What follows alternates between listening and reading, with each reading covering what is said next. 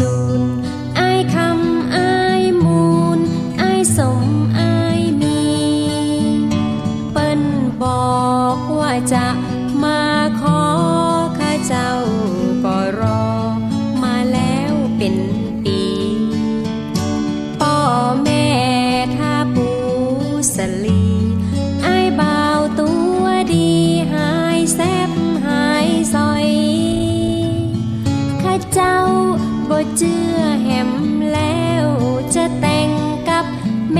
วไปอยู่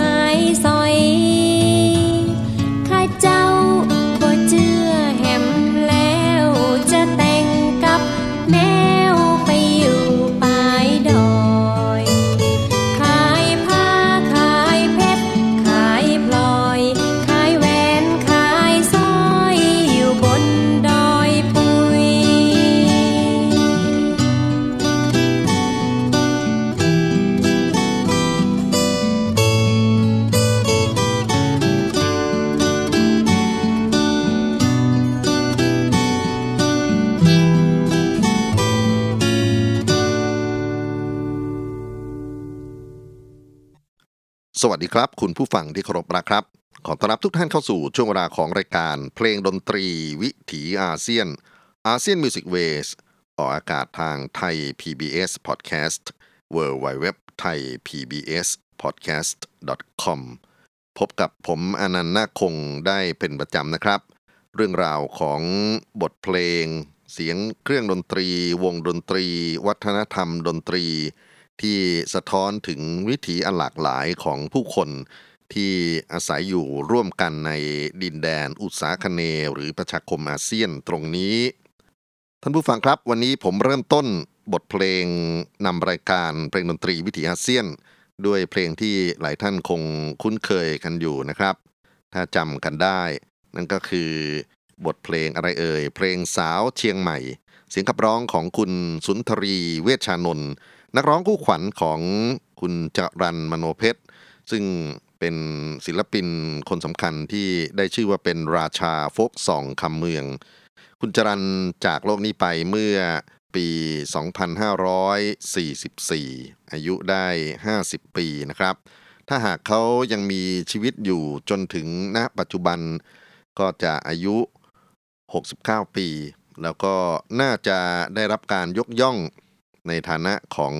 ศิลปินแห่งชาติด้วยซ้ำงานของจรันมโนเพชรนั้นเป็นงานที่สร้างสรรค์จากภาษาถิ่นที่เรียกกันว่าคำเมือง โดยใช้กระบวนวิธีดนตรีร่วมสมัยในเวลาของท่านนะครับ ที่เรียกกันว่าดนตรีโฟกซอง ก็เลยกลายมาเป็นโฟกซองคำเมืองที่ถือว่าเป็นเอกลักษณ์ที่โดดเด่น ของจรันมโนเพชร แล้วก็เป็นเส้นทางให้คนหนุ่มสาวอีกมากมาย แม้กระทั่งในปัจจุบันได้เติบโตตามจรันขึ้นมา วันนี้เพลงดนตรีวิถีอาเซียน อาจจะแตกต่างไปจากการฟังเพลงที่มาจากวัฒนธรรมที่เราอาจจะใช้คำว่า exotic culture หรือวัฒนธรรมที่เป็นวัฒนธรรมแท้วัฒนธรรมที่ดูเหมือนกับว่ามีความ โดดเด่นชัดเจนนะครับ มาเป็นงานที่ประยุกต์ แล้วก็เราจะมองสิ่งที่ถือว่าเป็นหัวใจสำคัญของดินแดนอาเซียนอย่างหนึ่งนะครับ ผมย้อนกลับไปที่อาจารย์ ดร สุรินพิษสุวรรณผู้ร่วงลับเหมือนกัน ท่านพูดถึงว่าความงดงามของวัฒนธรรมในภูมิภาคนี้คือความหลากหลาย สิ่งที่เรารู้จักกับคำว่าล้านนา อาจจะสะท้อนแนวคิดนี้ด้วยนะครับ แล้วก็มาส่องผ่านงาน folk song คำเมืองที่จรัล มโนเพ็ชร เคยสร้างสรรค์เอาไว้ในอดีต ผมเริ่มต้นบทเพลงสาวเชียงใหม่ เจตนาคือการตัดสินใจของสาวคนหนึ่ง ที่จะไปใช้ชีวิตอยู่กับแม้วบนดอย นั่นคือ keywordครับที่ทำให้เราอาจจะต้องมาดูกันว่า การใช้ชีวิตอยู่ร่วมกันของผู้คนในสังคมนะครับ ไม่ว่าจะเป็นชีวิตในฐานะของเพื่อนของมิตรมาจนถึงใช้ชีวิตคู่นะครับ ซึ่งแต่ละคนก็มีแนวทางในการเลือกใช้ชีวิตคู่ในพื้นที่ต่างๆ ในวิธีคิดต่างๆ รวมไปถึง เมื่อจะต้องไปใช้ชีวิตคู่กับแมวหรือมงแล้วเนี่ยนะครับ สาวเมืองเชียงใหม่คนนั้น เธอจะมีวิถีชีวิตอย่างไรต่อไป เธอเล่าเรื่องในเนื้อเพลงนะฮะว่ามีใครต่อใครมาจีบกันเต็มไปหมดเลยไอการจีบสาวนั้น ถ้าพูดกันง่ายๆมันก็มันก็คือการเสนอทางเลือกนะครับ แล้วก็เป็นสิ่งที่ให้สิทธิ ของฝ่ายหญิงที่จะต้องเลือกในที่สุด ซึ่งสังคมไทยในอดีตอาจจะ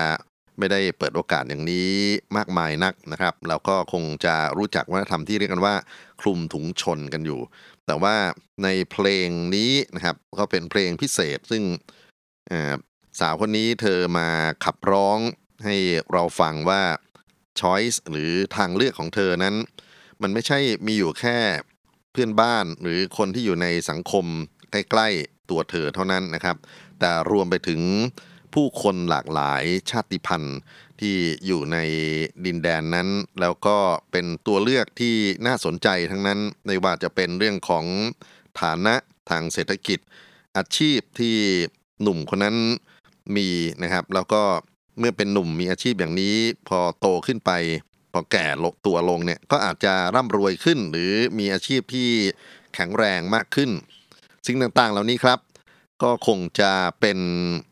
ความคิดของผู้หญิงหลายคนนะครับ ที่อยากที่จะมีชีวิตเบื้องปลาย หลังจากการสมรสหลังจากการไปใช้ชีวิตเป็นภรรยาเป็นแม่เป็นเมียนะครับของคนเหล่านี้เนี่ยก็จะได้มีเบื้องปลายที่ งดงามต่อไป แต่ในที่สุดเธอคิดว่าคงจะเบื่อหน่ายความเป็นผู้ชายที่มาจีบมาอะไรเธอนะครับ เธอก็คงเลือกเส้นทางตอนปลายในที่สุด เอาละครับ วันนี้เกริ่นกันมาพอสมควรนะครับ จริงๆเราจะมาฟังเพลงโฟกซองคำเมืองจรันมโนเพชรในมุมที่ไม่ได้เป็นเพลง ฮิตหรือเพลงที่อยู่ในโลกของการฟังแบบเพราะๆนะฮะแต่ว่าบางเพลงอาจจะเป็นเพลงที่ไม่ได้ดีเด่นโดดเด่นเหมือนกับเพลงจรันเวลาคนนึกถึงพูดถึง แต่มีสิ่งที่สะกิดใจมาจากเพลงสาวเชียงใหม่นี่เองนะครับ คือความหลากหลายของชาติพันธุ์ของวัฒนธรรมของผู้คนที่ถูกบันทึกผ่าน งานเพลงฟกส่องคำเมืองจรันมโนเพชร เราจะมาฟังหนึ่งในงานที่ผมใช้ตัวเองเป็นเป็นเอ่อเป็นตัวตั้งก่อนก็แล้วกันนะครับ อย่าคิดว่าเห็นแค่ตัวแต่ว่าผมรักเพลงนี้มาก ๆ เป็นบทเพลงที่จรันมโนเพชร พูดถึงชีวิตของผู้หญิงอาขา ซึ่งจริง ๆ มันอาจจะมี เรื่องดีเบต เรื่องดรามาติกคือการวิพากษ์วิจารณ์นะฮะกันในหลาย ๆ แง่ แต่ในแง่ของตัวภาษาตัวท่วงทำนอง และการเอาชีวิตของมิดะมาเผยแพร่ให้สังคมได้รับรู้ก่อนที่จะเข้าไปสู่ความจริงในการค้นหาว่ามิดะจริง ๆ แล้ว เธอทำหน้าที่อะไรในสังคมอาคานะครับ เราก็ได้ยินได้ฟังเรื่องราวของชะตากรรมของผู้หญิงที่เป็นเสมือนหนึ่งครูในชีวิตของหนุ่มอาคาแล้วก็เป็นอาชีพที่ได้รับการสืบทอดกันมาหลายยุคหลายสมัยนะครับพื้นที่สำคัญที่จรันมโนเพชรได้วาดเอาไว้ในเพลงคือลานสาวกอดนะครับแล้วก็พื้นที่ที่โอบล้อมไปด้วยท้องฟ้า ภูเขาเมฆนะครับทำให้ชีวิตของสาวคนนี้ต้องเผชิญกับอะไร ผมเข้าใจว่ามิดะนั้นนอกจากเป็นตัวบทเพลงแล้วก็ถูกนำไปสร้างสรรค์เป็นงานนวัตกรรมอื่นๆนะครับไม่ว่าจะเป็นภาพยนตร์ รายการสารคดี หรือเรื่องราวอื่นๆ แต่ขอรำลึกถึงจรันมโนเพชร กับการเล่าถึงความหลากหลายของผู้คนในสังคมล้านนา ด้วยบทเพลงมิดะต่อไปนี้ครับ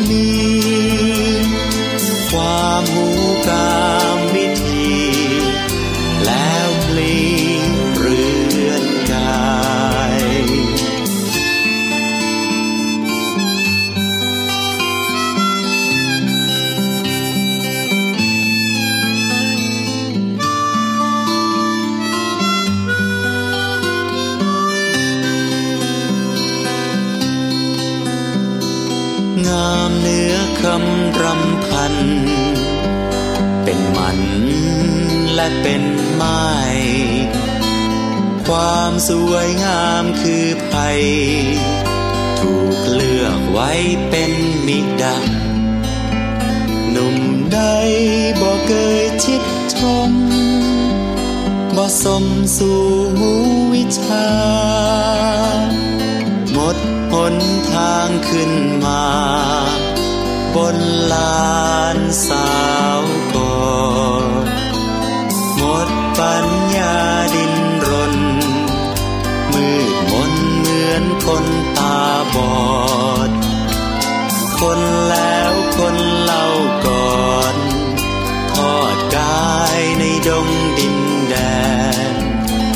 จนไว้โรยราร่วงไป คนใหม่มาเป็น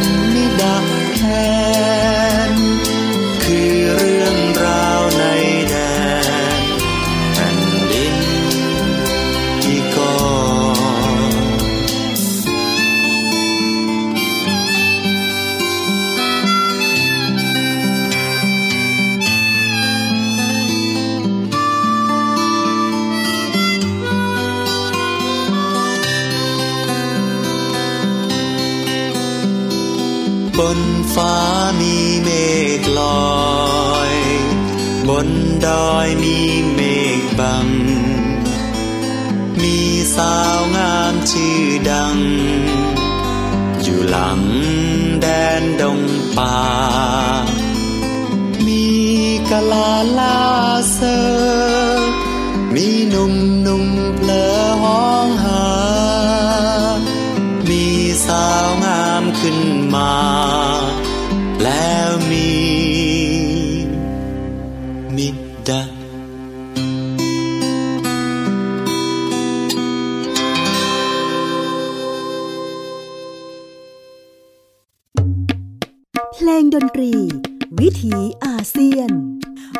ASEAN Music Waysบนฟ้ามีเมฆลอย บนดอยมีเมฆบัง มีสาวงามชื่อดังอยู่หลังแดนดงป่า มีกะลาลาเซอร์ มีหนุ่มหนุ่มๆเผลอร้องหา มีสาวงามขึ้นมา แล้วมีมีดะ บทเพลงที่ขับร้องโดยจรัล มโนเพ็ชร ศิลปินเชียงใหม่ผู้ล่วงลับครับ ที่ครั้งหนึ่งเคยเป็นบทเพลงดังที่สุดของเขา แล้วก็เคยมีกรณีของชุมชนอาคา ขอให้ห้ามเผยแพร่เพลงนี้เนื่องจากทำให้เข้าใจผิดเกี่ยวกับวัฒนธรรมของอาขามายาวนานคำว่ามิดะถูกนำเสนอซ้อนทับกับภาพของผู้หญิงที่เป็นหมันและเป็นไม้ผู้หญิงที่รับบทบาทในการให้ความรู้กามวิธีแก่หนุ่มน้อย และเช่นเดียวกับคำว่าลานสาวกอดที่ถูกเข้าใจในฐานะของเวทีสาธารณะ Public Stage สำหรับกิจกรรมทางเพศ แม้เวลาจะผ่านไปหลายสิบปี ตั้งแต่บทเพลงนี้ได้เริ่มต้นขึ้น แต่ภาพจำความรู้สึกที่เป็นขอใช้คำว่า negative ยังคงลอยวนอยู่ในความเข้าใจของผู้คนจำนวนมาก และยิ่งไปกว่านั้น มิดะถูกนำมาผลิตซ้ำในรูปแบบอื่นๆ ขออภัยที่ต้องแนะนำว่ามีหนัง AV นะครับที่เผยแพร่มิดะออกมาด้วย ทุกวันนี้ผลกระทบของผู้คนอาคาที่ถูกสั่งสมมาจากเรื่องเล่าของมิดะ เรื่องราวของลานสาวกอด ซึ่งไม่ใช่เพียงแต่เพลงจรันนั้น ก็เป็นเรื่องที่ผู้คนนะครับต้องมาทบทวนกัน คำว่าลานเสากอด และคำว่ามิดะไม่ได้เกิดขึ้นจากจารันเป็นครั้งแรก ย้อนกลับไปถึงหนังสือทางการท่องเที่ยวหลาย ๆ เล่ม ที่มีทั้งนักเขียนที่ลงพื้นที่จริงเพื่อการท่องเที่ยวไปจนถึงนักท่องเที่ยวประเภทที่ผ่านไปผ่านมาแล้วก็เขียนถึงแล้วเผอิญว่าข้อมูลกลายไปเป็นสิ่งที่ผู้คนรับรู้กัน เรื่องราวเหล่านี้ถูกมองในฐานะของผู้หญิงที่ทำหน้าที่ให้ประสบการณ์ทางเพศแก่ผู้ชาย ซึ่งไม่ใช่เพียงแต่เฉพาะคนอาขาเท่านั้นนะครับ แต่ว่าคำว่าผู้ชายนั้นเป็นใครก็ได้ ที่มีโอกาสไปอยู่ที่ลานสาวกอด ที่เมื่อกี้นี้ผมใช้คำว่าเป็นพื้นที่สาธารณะ ในความเข้าใจของคนบางคนนะครับว่าเป็นพื้นที่สาธารณะทางเพศ สิ่งต่างๆ เหล่านี้ครับเป็นเรื่องที่เราอาจจะต้องมาทบทวนวาทกรรม มิดะและลานสาวกอด เพื่อเข้าใจอาข่าในสิ่งที่เป็นชีวิตจริงๆนะฮะแล้วก็ข้อผิดพลาดบางอย่างที่เขาไม่ได้สร้างขึ้น บทเพลงเพลงหนึ่งอาจจะเป็นสิ่งที่ถ่ายทอด ความงดงามทางภาษา ความงดงามทางท่วงทำนอง เมโลดี้ความงดงามทางเสียงประสานที่ออกมา แต่บทเพลงก็เช่นกันก็กลายไปเป็นประวัติศาสตร์ ที่บางทีแล้วฝังแน่นมากกว่าประวัติศาสตร์ที่เป็นตำรานะครับเพราะฉะนั้นเรื่องของมิดะ ซึ่งวันนี้เป็นส่วนหนึ่งของการยกเรื่องความหลากหลายในวัฒนธรรมของผู้คนอาเซียนนะครับ ผมอยากจะพูดสั้นๆ ก็แล้วกันว่า เรื่องการเรียนรู้คงไม่ใช่แค่เพลงอย่างเดียว แต่ว่าจำเป็นเหลือเกินที่เราจะต้องลงไปสัมผัสความจริง ที่มาจากทั้งมุมของความจริงในเชิงวิชาการ ความจริงในเชิงของธรรมชาติ และความจริงที่ผู้คนที่อยู่ในวัฒนธรรมตรงนั้น เขาประพฤติปฏิบัติ การเดินทางไปดินแดนของของมิดะ หรือดินแดนของคนอาขานะครับอย่าอย่าไปเรียกว่าดินแดนของมิดะเลย ดินแดนของคนอาขานั้น มีความเป็นไปได้มากมายนะครับ ในยุคสมัยปัจจุบัน รวมไปถึงการเดินทางย้อนเข้ามาในเมืองของผู้คนอาขาเข้ามาทำงานเข้ามาทำอะไรก็ตามแต่นะครับ ก็ทำให้เราเนี่ยสามารถที่จะเปิดใจเรียนรู้เขาได้ จริงๆแล้วคำว่ามิดะนะครับขอ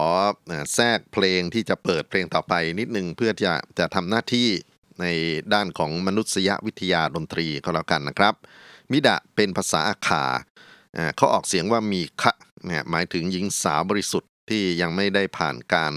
แต่งงานมาก่อน ที่จริงคำว่าบริสุทธิ์ก็เป็นสิ่งที่ลักลั่นเหมือนกันนะครับ ในสังคมคนเมืองสังคมของคนที่มี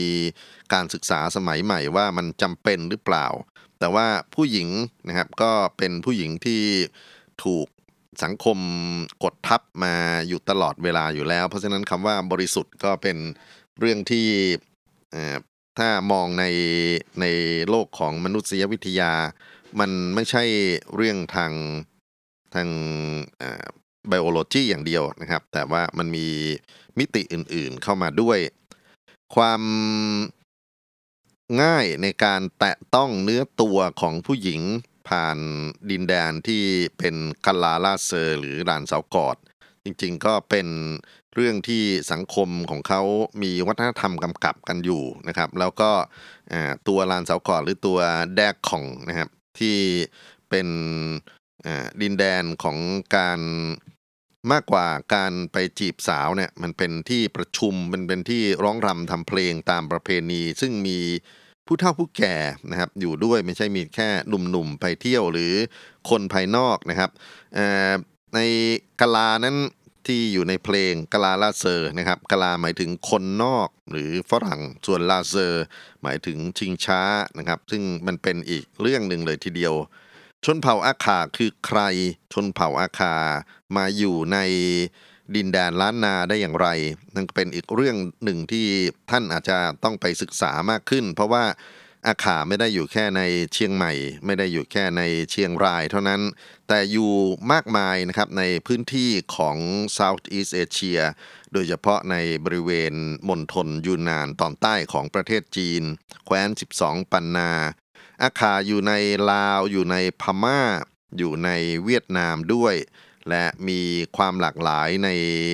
เซกเมนต์หรือเผ่าย่อยของอาคานะครับ มีพวกกลุ่มที่เรียกว่าอูโลกลุ่มลอมี่ กลุ่มอุปยา กลุ่มนาคะกลุ่มอาเขอกลุ่มอาจ้อกลุ่มพี กลุ่มเพียนะครับ ซึ่งเป็นประชากรที่แพร่กระจายอยู่ในพื้นที่ต่างๆ และมีความหลากหลายใน เรื่องของความคิด ความเชื่อ การปกครองที่เป็นโครงสร้างของสังคม วิธีการจัดตั้งชุมชน การสร้างบ้านเรือนที่อยู่อาศัยการเลือกพื้นที่เพาะปลูก การเลือกคู่ครอง การมีศิลปะการแสดงและต่างๆ ที่ถือว่าเป็นวัฒนธรรมในกระบวนการของชีวิต สิ่งต่างๆ เหล่านี้ครับ อยากจะเรียนให้ท่านผู้ฟังนะครับ ซึ่งหลายท่านอาจจะหงุดหงิดว่าทำไมรายการเพลงดนตรีวิถีอาเซียนไม่ได้ฟังเพลง อย่างเต็มที่ขอขอเรียนว่าเราใช้เพลงดนตรีเป็นสะพานในการเรียนรู้จากมนุษย์ และมนุษย์ที่ใช้ชีวิตอยู่ร่วมกันในสังคมอาเซียน ไม่ใช่เป็นมนุษย์มิติเดียว เพราะนั้นก็เลยต้องใช้เวลาพูดกันนิดหนึ่งนะครับสำหรับ บทเพลงมิดะเพลงนี้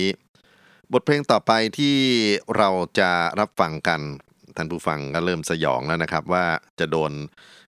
เลคเชอร์อีกหรือเปล่า คราวนี้ผมจะจะพูดสั้นลงนะครับ เป็นบทเพลงที่กล่าวถึงคนเงี้ยว หรือคนที่จริง ๆ ดั้งเดิมเขาคือชาติพันธุ์สำคัญมากในอุษาคเนย์ คือพวกคนไตนะฮะ คนไตหรือที่รัฐบาลไทยยุคหนึ่ง พยายามจะเรียกว่าไทยใหญ่ เพื่อให้มีความเเกี่ยวข้องกันครับ พวกไทยน้อยนะแล้วก็เขียนเรื่องทางประวัติศาสตร์ที่ทุกวันนี้อ่านแล้วเราสับสนมากนะครับ ไทยใหญ่ไทยน้อย ถูกเรียกโดยคนล้านนาพื้นเมืองว่าเป็นพวกเงี้ยวนะครับ แล้วก็ถูกกดทับอีกนะใน วิธีคิดของคนล้านนาที่เป็นชนชั้นปกครอง หรือกลุ่มเจ้าล้านนานะครับว่าเงี้ยวเป็นอย่างไร บทเพลงขับร้องต่อไปนี้เป็นงานที่ประดิษฐ์ขึ้นใหม่ ไม่เกินร้อยปีที่ผ่านมานี่เอง โดยครูปีพาดจากภาคกลางนะครับท่านได้ขึ้นไปถวายงานเจ้าดารารัศมี แล้วก็ได้ประพันธ์คำร้องเพลง ซึ่งมันมี ความทั้งผสมผสานระหว่างภาษาพื้นเมือง ภาษาภาคกลางไปจนถึงสังคมวัฒนธรรมใหม่นะครับ ที่เป็นการเปลี่ยนแปลงของว่าทำล้านนา บทเพลงนี้ในคนภาคกลางรู้จักอันในชื่อของเพลงเงี้ยวคนเหนือเรียกว่าเพลงเซเหลเมา ขอเชิญท่านรับฟังครับ ไก่แจ้คันเนอกุ้ง นกยุงคันเนอห้อย ก้อยคานี่ไผจักมาตัดผมลาลาลาลาลาลาลา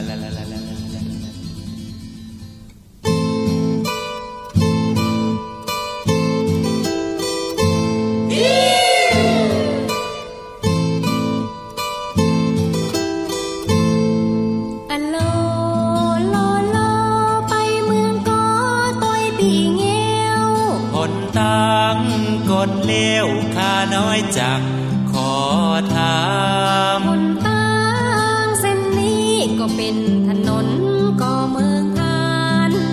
เฮ้ยป่อเฮ้ยภาษีปูเลยปากเกิงตุ้มเกิง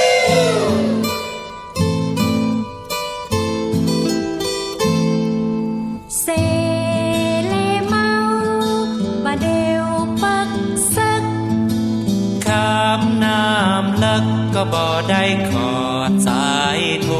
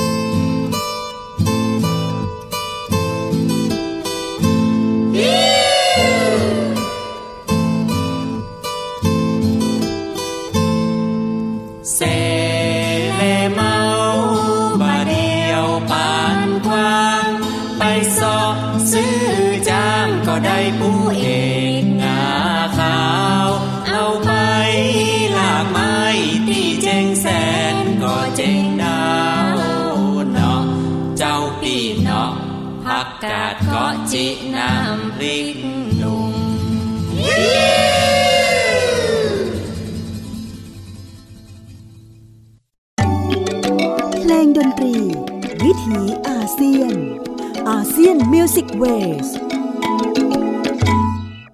บทเพลงเซเลเมา ผมได้เรียนในตอนต้นว่าเป็นบทเพลงที่สร้างขึ้นใหม่ โดยการหลอมรวมความคิดของครูปี่พาทย์ภาคกลางกับสำเนียงพื้นเมืองที่ท่านได้สัมผัสในเวลาของเจ้าดารารัศมีนะครับในอดีต บทเพลงนี้เล่าถึงบรรยากาศการเดินทางไปเมืองโก ซึ่งอยู่ในประเทศพม่าเมียนมานะครับ ไปทางเส้นรัดฉาน ประสบการณ์ของการไปพบกับชาวเงี้ยว หรือชาวไตนะครับของผู้ชายคนหนึ่งที่สมมุติชื่อว่าเซเหลเมา เส้นทางที่เขาเดินทางผ่านไปทางอำเภอพานจังหวัดเชียงราย ซึ่งมีหนทางคดเคี้ยวยากลำบาก ต้องผ่านแม่น้ำลึก ผ่านดงหนามผ่านหญ้ามายราบ แล้วก็ไปถึงก็พาลูกหลานไปนั่งเล่นไพ่ป๊อก ซึ่งเป็นการกีฬาใหม่ที่เข้ามาในยุคอาณานิคมอังกฤษ แล้วก็เสียไพ่หมดเนื้อหมดตัว ในที่สุดก็หาทางกลับมาฟื้นเศรษฐกิจของตัวนะครับ ก็คือว่าทำไงถึงจะกลับบ้านได้ก็คือไปหาซื้อช้าง นะสมัยนั้นอาจจะง่ายๆ เหมือนกับซื้อรถแบบว่าตามเต้นหรือเปล่าไม่รู้ แล้วก็ไปรับจ้างลากไม้ที่เชียงแสนและเชียงดาว นี่เป็นสิ่งที่บอกเล่าในบทเพลงเสเหลเมานะครับ ตัวละครสมมุติที่พาลูกพาหลานเดินทางไปยังดินแดนรัฐฉาน แล้วก็คนนี้อาจจะเป็นคนที่มีอุปนิสัยที่ทำอะไร ไม่ค่อยระวังตัวนะครับ แล้วก็ถูกเอามาล้อในแนวสนุกสนาน แต่บางคนก็บอกว่าเซเลเมามาจากความเมาแล้วก็เดินเซไปเซมาอ่าว่าเราก็เอาคำว่าสเลนะครับ ซึ่งแปลว่าเดินเซเอามาพูดขำๆกัน แต่จริงๆผมคิดว่าเราน่าจะมองดูเซเลเมาในมิติของวัฒนธรรมที่เป็นส่วนหนึ่งของ ความหลากหลายนะครับที่อยู่ในสังคมล้านนาในอดีต เพลงนี้จริงๆก็เป็นเพลงซอที่โด่งดังมากๆนะครับ ตั้งแต่อดีตมาจนปัจจุบัน ชื่อที่ศิลปินมักจะพูดถึงกันคือคำว่าซอเงี้ยวนะครับแล้วก็คนในฝั่งของดนตรีไทยภาคกลาง ก็เรียกเพลงซองเงี้ยวว่าเป็นเพลงทำนองเงี้ยว หรือในยุค ที่มีกรมประชาสัมพันธ์ของส่วนกลางเนี่ยเอาเพลงที่ที่เป็นท่อนไอ้สองชั้นเนี่ยนะครับเอามาขยายเป็นอัตราสามชั้น ตัดลงเป็นชั้นเดียว ใส่เนื้อร้องที่เป็นเนื้อถวายความโจรภักดีในองค์พระบาทสมเด็จพระเจ้าอยู่หัว เรียกชื่อว่าเพลงเงี้ยวลำลึก แล้วก็เป็นบทเพลงที่ถือว่าเป็นธีมเพลงหนึ่ง ในช่วงเวลาเฉลิมพระชนพรรษาเลยทีเดียวจรันมโนเพชร นำบทเพลงซองเงี้ยวมาบันทึกเสียงโดยมีการประพันธ์เนื้อร้องเพิ่มเติมขึ้นในตอนเกริ่นหัวและตอนปิดท้ายทำให้มีอัธรสน่าฟังขึ้น รวมไปถึงการปรับเปลี่ยนเนื้อร้องจากในยุคอดีต บางคำทำให้เข้าใจง่ายขึ้นนะครับ แล้วก็บทเพลงนี้ก็ถือว่าเป็นบทเพลงที่อยู่ในวิถีชีวิต ของผู้คนในปัจจุบันด้วย ด้านหนึ่งที่ผมอยากจะนำมาเกี่ยวเนื่องถึงก็คือมันมีการสร้างชุดระบำขึ้นมานะครับ โดยครูบาอาจารย์ของทางกรมศิลปากรเนี่ยที่เขาแต่งเครื่องแบบชาวเขาผมเข้าใจว่าประมาณนั้น แต่มันจะเรียกว่าเครื่องแบบหรือเปล่าไม่รู้แต่ว่ามันไม่ใช่วิธีแต่งตัวของคนไตหรือคนที่อยู่ในรัฐฉานนะครับ แล้วก็ถือกิ่งไม้ไร่รำกันนะฮะแล้วก็มีตัวโมทีฟสำคัญคือมงแซะมงแซะแซะมงตะลุ่มตุ่มมง สมัยเด็กๆ เราน่าจะจำกันได้นะนะบทเพลงพวกนี้นะครับ ก็เป็นการทำความเพี้ยนให้มีความสนุกความน่ารักนะฮะแล้วก็มักจะให้เด็กๆประถมหรืออนุบาลตามโรงเรียนต่างๆ ไร่รำเพลงนี้นะฮะนั่นก็เป็นความซับซ้อนทางวัฒนธรรมที่ผ่านบทเพลงเซเหลเมาหรือเพลงเงี้ยวกัน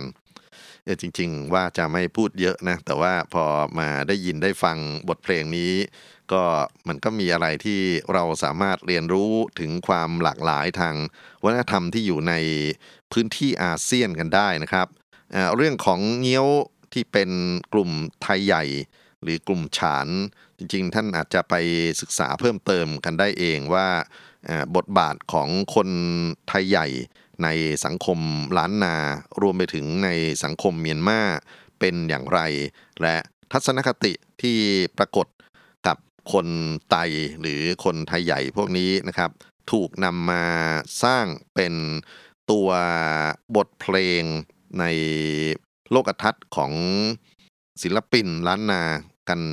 ขนาดไหน บทเพลงต่อไปครับท่านผู้ฟังเป็นบทเพลงที่ใช้ภาษาปากากยอ เป็นวัตถุดิบนะครับ คนปากากยอถูกเรียกโดยคนเมืองว่าพวกกะเหรี่ยง เป็นอีกหนึ่งประเด็นอีกเหมือนกันที่ทำให้เข้าใจผิดหลาย ๆ อย่างนะฮะรวมไปถึงการ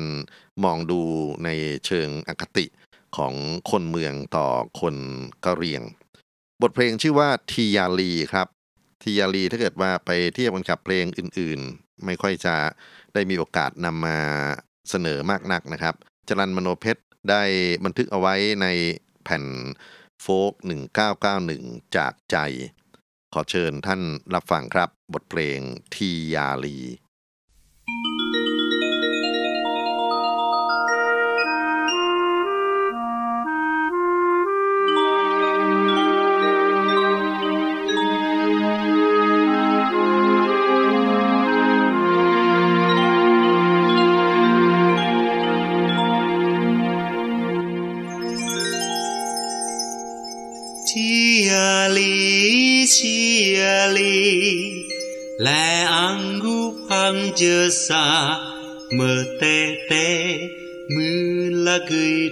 อังพังคูโทโทมือละกุยเธออังพังคูโทโท cho nên nhà mẹ thế nè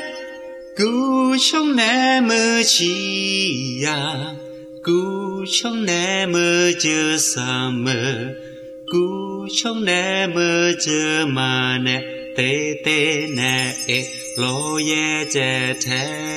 nè ที่อาลีฟ้ามีดวงดาวกับเดือนเพื่อนใจเป็นสุข สบายใจ ดวงตะวันอุ่นอุ่นลอยบนเมฆสวยใส ฉันจะกูจะร้องเพลงรัก เธอชอบฟังมันบ้างไหม เธอชอบฟังดีใจดีใจ เธอชอบฟังยินดีมอบให้เธอเลย แต่ต้องร้องให้ฉันฟังคนเดียว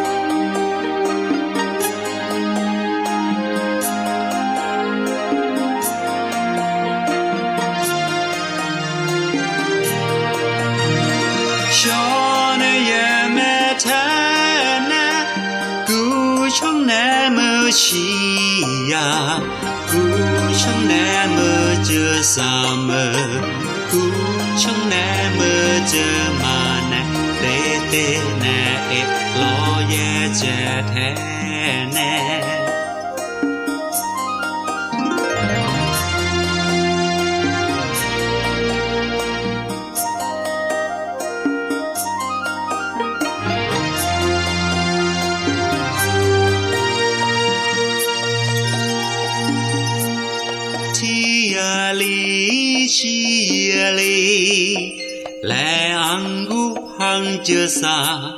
mơ tê tê mưa là gửi thơ ăn phăng khu thô thô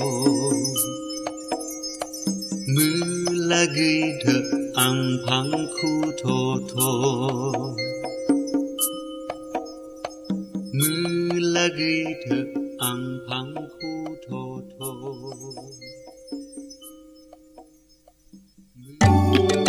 เพลงดนตรี ถีอาเซียน ASEAN Music Waysบทเพลงทียารีโดยจรัล มโนเพ็ชรทียารีฟ้ามีดวงดาวกับเดือนเป็นเพื่อนใจเป็นสุขสบายใจ ดวงตะวันอุ่นๆ ลอยบนเมฆสวยใส ฉันจะกู่จะร้องเพลงรัก เธอชอบฟังมันบ้างไหม เธอชอบฟังดีใจ เธอชอบฟังยินดีมอบให้เธอเลย แต่ต้องร้องให้ฉันฟังคนเดียว แล้วก็มีตัวภาษาพื้นเมืองของปากากยอหรือกะเหรี่ยงนะครับ มาเป็นคำร้องแทรกอยู่ข้างในนั้นกะเหรี่ยงคือใครปากากยอคือใครนะครับ ก็คงต้องไปค้นคว้ากันอีกเหมือนกัน เกี่ยวกับเรื่องที่เรามองคำว่าชาวเขาเขาเป็นคนอื่น แต่จริง ๆ แล้วชาวเขาก็เป็นคนเหมือนกันนี่แหละ แล้วก็อยู่ในพื้นที่ของอุตสาคเนนะครับ ในทั้งดินแดนที่ถูกเรียกกันว่าเป็นที่ราบสูงไปจนถึงดินแดนปกติที่ราบปกตินะครับแล้วก็อาจจะมีจำนวนมากกว่าที่ราบสูงด้วยซ้ำในบางพื้นที่บางสังคมบางเวลานะครับ คนที่ถูกพูดถึงในตัวเพลงของจรันนอกจากเมื่อกี้นี้เราฟังมาตั้งแต่ในฉบับของมงฉบับของอาคานะครับ แล้วก็คนเงี้ยวนะเรามาถึงตรงนี้คือ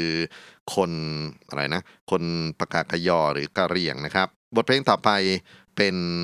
การพูดถึงขมุ นะครับซึ่งก็เป็นอีกหนึ่งชาติพันธุ์ที่แพร่กระจายอยู่ในพื้นที่ต่างๆของเซาท์อีสเอเชียเมนแลนด์นะครับ โดยเฉพาะในฝั่งของไทยฝั่งของลาวตอนบน และขมุมักจะถูกมองถูกประเมินจากคนเมืองว่าเป็นพวกที่ด้อยวัฒนธรรม ก็เป็นความเจ็บปวดอย่างหนึ่งแต่ว่าก็ เรามองในด้านของความสนุกความขบขันนะฮะมันก็มีอะไรที่ชีวิต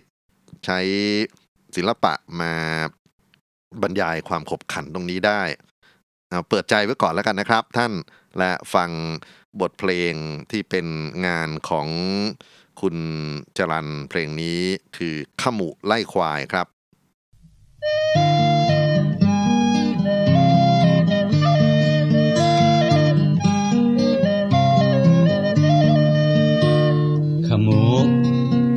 ขี่ควายเอาธงย่ำสบายจะไปขายใบเมียง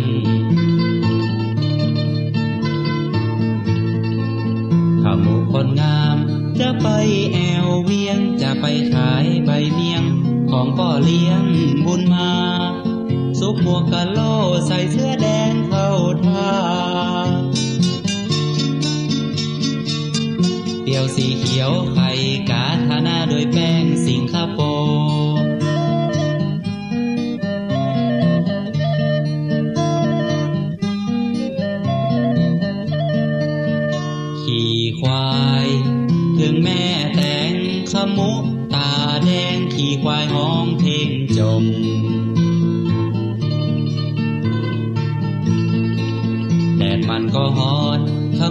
มุจะเป็นล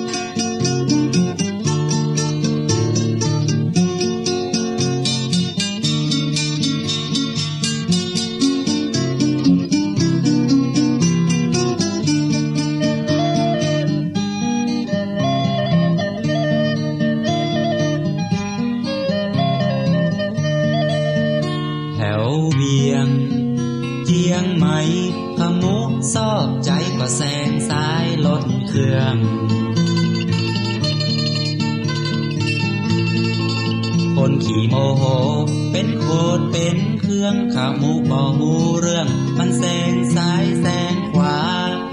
รถติดไฟแดงขมูไล่แซงขึ้นหน้าตำรวจไล่ยับมาขมูว่าข้าขี่ควายแต่นาตำรวจควายตะตาละหวยควายนะมันจะรถยนต์โลกตำรวจมันบ่มีเบรกโลก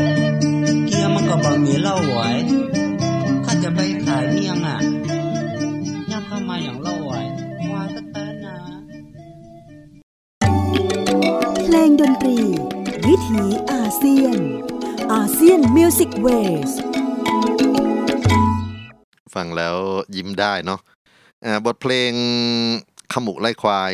นะครับเป็นผลงานของจรันมโนเพชร ซึ่งหยิบเอาทำนองซอพื้นเมืองเรียกว่าซอพม่า มาเป็นเขาโครงในการเล่าเรื่องของชะตากรรมของคนขมุนะครับ ซึ่งในเนื้อหาก็คงจะเข้าใจกันได้แหละว่า ขมุถูกตีความในสังคมแบบไหน แล้วก็ความสนุกความตลกนั้นนะครับเราอาจจะมองทะลุเข้าไปถึงสิ่งที่ผู้คนมองเห็นความไม่เหมือนตัวเองนะครับแล้วก็อาจจะใช้อคติบางประการในการจัดการกับคนอื่นๆ ตัวละครในเรื่องมีตำรวจหรือตำรวจนะครับ ซึ่งก็ นะในที่นี้คงไม่ใช่แค่ผู้พิทักษ์สันติราษฎร์อย่างเดียว แต่ว่าก็ทำให้ประชาชนที่เป็นคนหลากหลาย ต้องเจอผลกระทบเหมือนกัน ผมจะเล่าเรื่องเพลงต่อไป ซึ่งผมรักมาก ๆนะครับ แล้วก็เป็นบทเพลงที่อาจจะไม่ใช่พูดถึงคนโดยตรง แต่มีนัยยะอย่างที่เรียกกันว่าเป็นสัญญะของตัวเพลง บทเพลง นี้คุณจรันใช้ชื่อว่าเมียวเมียวหมูหมูเป็นบทเพลงที่ไม่ได้ระบุชื่อของชาติพันธุ์ไหนเลย แต่เราสามารถที่จะซึมซับอะไรบางอย่าง จากสิ่งที่ปรากฏอยู่ในความงามของถ้อยคำภาษาของคุณจรันมโนเพชร บทเพลงชื่อว่าเมียวเมียวมูมู พูดถึงเสเสียงของผู้ชายคนหนึ่งกับผู้หญิง คนหนึ่งนะครับ ขับร้องในแนวที่เราอาจจะเรียกกันว่าเป็นเซเรเนตเนี่ยความรักความผูกพันกันระหว่างผู้ชายที่ใฝ่ฝันโลกอุดมคติ ถามผู้หญิงว่าถ้าเธอมีสิทธิ์ขอพร ได้ดังที่อ้อนวอนจะเป็นพรข้อใดบอกให้รู้สักที ผู้หญิงตอบว่าเธออยากจะมีปีกที่แข็งแรง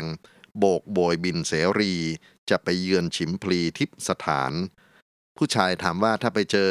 ครุฑเบียดบีทารุกราน จะแหลกรานเสียใจคิดให้ดีนะ ผู้หญิงตอบว่าอยากมีคนรักจริง ผู้ชายบอกว่าให้เธอไปเลยหัวใจ และอยากไปไหนได้ไป อยากจะอยู่ใกล้กับเธอ อยากให้มีเสียงเพลง จับบรรเลงละเมอ อยากให้ฉันกับเธอเคียงคู่ เคียงคิดคู่กัน โลกเรางามวิไลอย่ามัวเกรงผองภัยหากเรารวมใจและใช้เหตุผล ใช่จะดีทุกคน โลกวุ่นวายวกวน เกิดคนทำร้ายคน เพราะความเห็นแก่ตัว บทเพลงเมียวเมียวมูมู เป็นภาษาพื้นเมืองที่อยู่ในพื้นที่แม่ห้องสอนครับ เมียวเมียวเป็นชื่อของดอกไม้ที่เบ่งบานอยู่ในพื้นที่ดอยเฉพาะในจังหวัดแม่ห้องสอนอบางคนเรียกว่าดอกเมเมียวนะครับ คุณจรัน หยิบเอาชื่อดอกไม้นี้มาเป็นตัวแทนของหญิงสาว ในขณะที่มูมูเป็นนกป่าตัวเล็กๆ ที่ถูกสร้างขึ้นเป็นตัวแทนของชายหนุ่ม นกนั้นมีปีกที่จะเดินทางไปไหนก็ได้อย่างเสรี เมื่อนกมา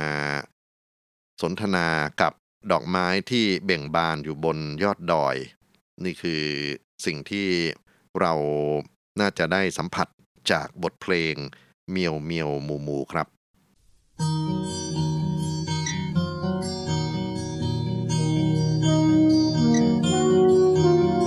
เมียวเมียวหากเธอมีสิทธิ์ขอพร ได้ดังเธออ้อนวอน จะเป็นพรข้อใด บอกให้รู้สักที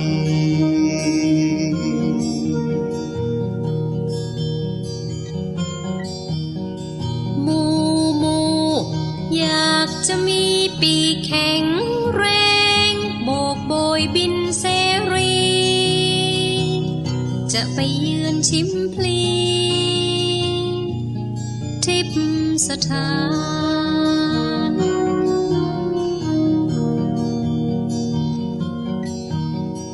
เมียวเมียว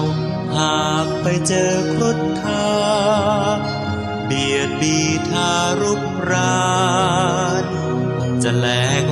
สียใจ ลองคิดให้ดีอยากมีคนรักจริง ให้เธอเลยหัวใจ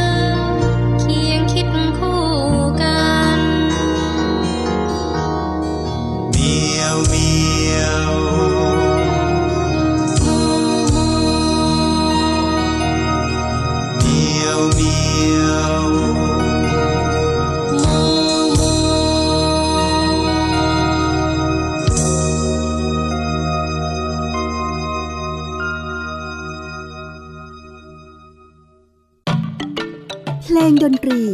วิถีอาเซียน ASEAN Music Waysท่านผู้ฟังครับ วันนี้เพลงดนตรีวิถีอาเซียน เรานำกรณีศึกษา บทเพลงชาติพันธุ์ที่มาจากงานของจรัล มโนเพ็ชร ราชา folk song คำเมือง ผู้จากไปเมื่อ 2544 หากมี ความคิดเห็นที่อาจจะไม่ได้ตรงกันกับที่ท่านผู้ฟังได้มองถึงงานของจรันหรือมีสิ่งประการใดที่ผมล่วงเกินไป ก็ต้องกราบขออภัยด้วยนะครับ แต่ในแง่ของการเรียนรู้การอยู่ร่วมกันอย่างสันติในโลกที่แตกต่าง และคงให้เพลงดนตรีทำหน้าที่ในการสื่อสารทำหน้าที่เป็นประตูให้เราค้นหา มากกว่าเพียงคำว่าสนุกสนานบันเทิงเท่านั้นครับ วันนี้อาเซียนมิวสิกเวสถึงช่วงสุดท้ายแล้วนะครับ ก็คงจะล่ำลาทุกท่านไป พร้อมทั้งความหวังว่าเราคงจะได้พบกันเรื่อยๆ ในพื้นที่ของไทย PBS Podcast com วันนี้ผมอนันต์นาคงจากคณะดุเรียางคศาสตร์ มหาวิทยาลัยศิลปากร ขอกราบลาทุกท่านไปก่อน และขอรำลึกถึงดวงวิญญาณของคุณจรันมโนเพชรมาณที่นี้ด้วย สวัสดีครับ เพลงดนตรี วิถีอาเซียนอาเซียนมิวสิกเวส